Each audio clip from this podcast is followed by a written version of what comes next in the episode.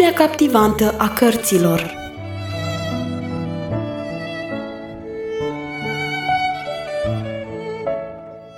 Ascultați în continuare lecturarea cărții Secretul Mulțumirii, scrisă de Harriet Loomis Smith.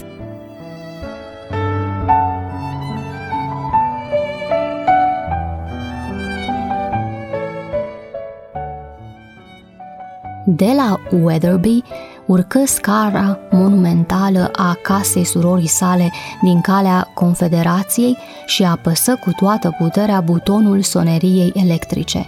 Din vârful pălăriei sale și până la pantofii cu tocul jos, ea răspândea un aer de sănătate, energie și hotărâre nestrămutată. Vocea ei, atunci când o salută pe servitoarea care venise să-i deschidă ușa, vibra de veselie și de dorința de viață. Bună ziua, Maria! Sora mea este acasă?" Ă, da, domnișoară, doamna Căriu este acasă, dar nu voiește să primească pe nimeni. Chiar așa? Ei bine, eu nu sunt nimeni, răspunse domnișoara Weatherby surâzând. Așa că o să vrea. Nu te teme, iau totul asupra mea, adăugă ea, observând înfățișarea plină de spaima servitoarei. Unde este dânsa? În salon? Ă, da, da, domnișoară, dar Domnișoara Weatherby intrase deja în casă și tânăra servitoare, privind-o plină de spaimă, se retrase. Ajuns în holul primului etaj, de la Weatherby se îndrepta către o ușă întredeschisă și bătu. Ei bine, Maria!" zise o voce mustrătoare. Nu ți-am spus eu... Oh, Dela!" Vocea deveni deodată caldă și plăcută. De unde vii tu, copil scump?" Am venit cu alte două infirmiere să petrec duminica pe malul fluviului și mă reîntorc la sanatoriu. De aceea sunt aici. Nu voi sta mult, adăugă ea, dând o caldă sărutare sorei sale. Doamna Căriu își ridică sprâncenele și se retrase cu oarecare nemulțumire. Strălucirea veseliei și însuflețirea care luminaseră fața ei se șterseseră, lăsând acum numai o expresie de teamă. O, sigur, știam eu că aici tu nu rămâi mult niciodată. Aici? De la Weatherby începu să râdă. Apoi, brusc, vocea și purtarea ei se schimbaseră. Își privi sora cu drăgălășenie și seriozitate. Rut, dragă, n-aș putea să trăiesc în casa asta, tu știi asta, adăugă ea cu multă politețe. Doamna Cărius se arătă puțin cam enervată. Eu nu văd de ce, zise ea. De la Weatherby clătină din cap. Da, dragă, tu știi că eu nu am nicio simpatie pentru tot ce este aici, pentru tristețe, pentru viață fără scop și pentru atmosfera întunecată și deprimată. Dar eu sunt necăjită și plină de amărăciune. N-ar trebui să fie așa.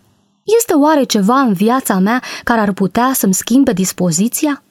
De la Weatherby a avut o clipă de nerăbdare. Ruth, ascultă, tu ai 33 de ani și o sănătate de plină și chiar dacă nu o ai de plin, totuși trăiești confortabil și cu siguranță ai bani din belșug și timp destul.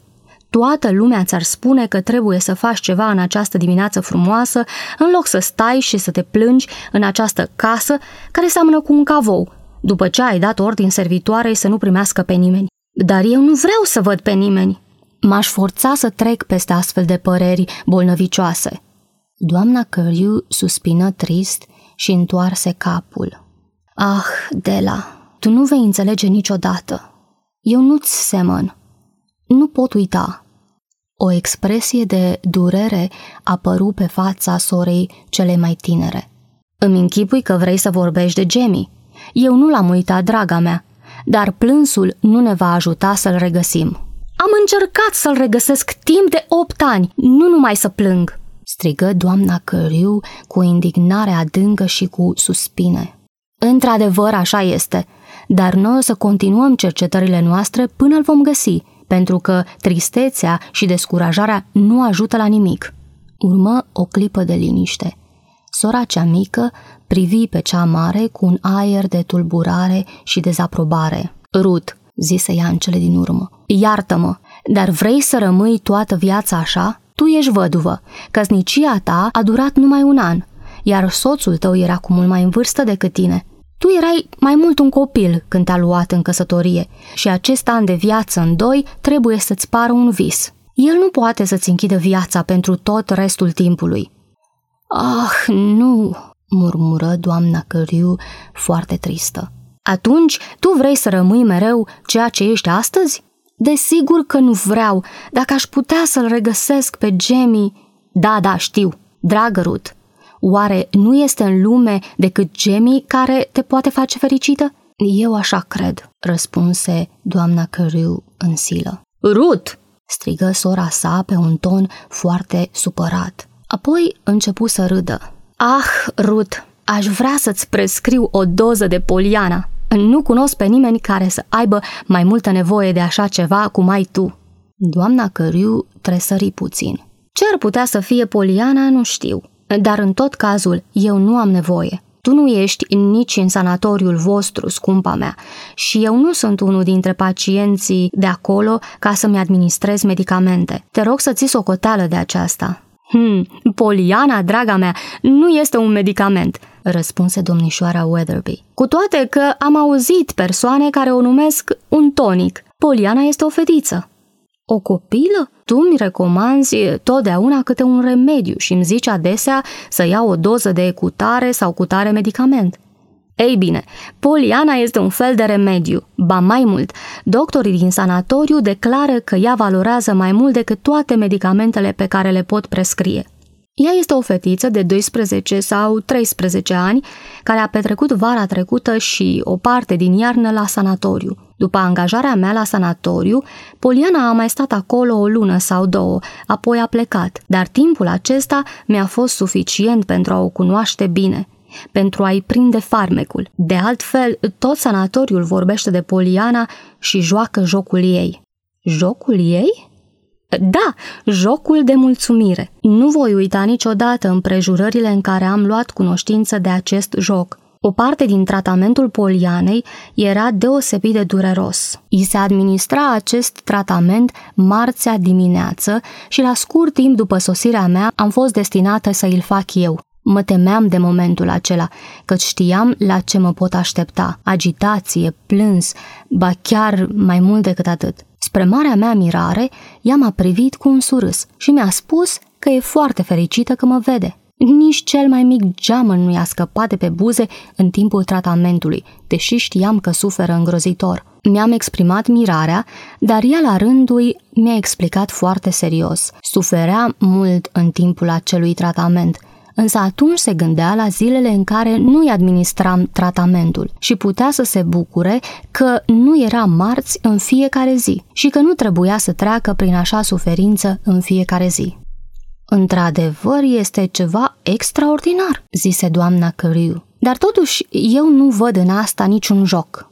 Nici eu n-am văzut până când mi l-a explicat. Poliana era fica unui pastor sărac din Apus și a fost crescută de doamnele de la asistența socială cu ajutoarele misionare. Pe când era încă mică, își dorea să aibă o păpușă și aștepta cu încredere pachetele cu daruri. Odată, când a sosit pachetul, el conținea numai o pereche de cârje mici. Copilul a plâns, însă tatăl ei a învățat-o jocul care consta în a găsi întotdeauna ceva care poate să te înveselească în tot ce s-ar putea întâmpla. El i-a spus că poate și trebuie să fie mulțumită chiar pentru faptul că nu are nevoie de acele cârje. Poliana zicea că acest joc este un joc aparte, deosebit de alte jocuri și de aceea este greu să găsești multe persoane dispuse să-l joace. De asemenea, zicea că jocul este cu atât mai interesant cu cât este mai dureros, așa cum probase ea însăși câteodată. Aceasta este ceva extraordinar, murmură doamna Căriu, neînțelegând încă prea bine ce cu acest joc.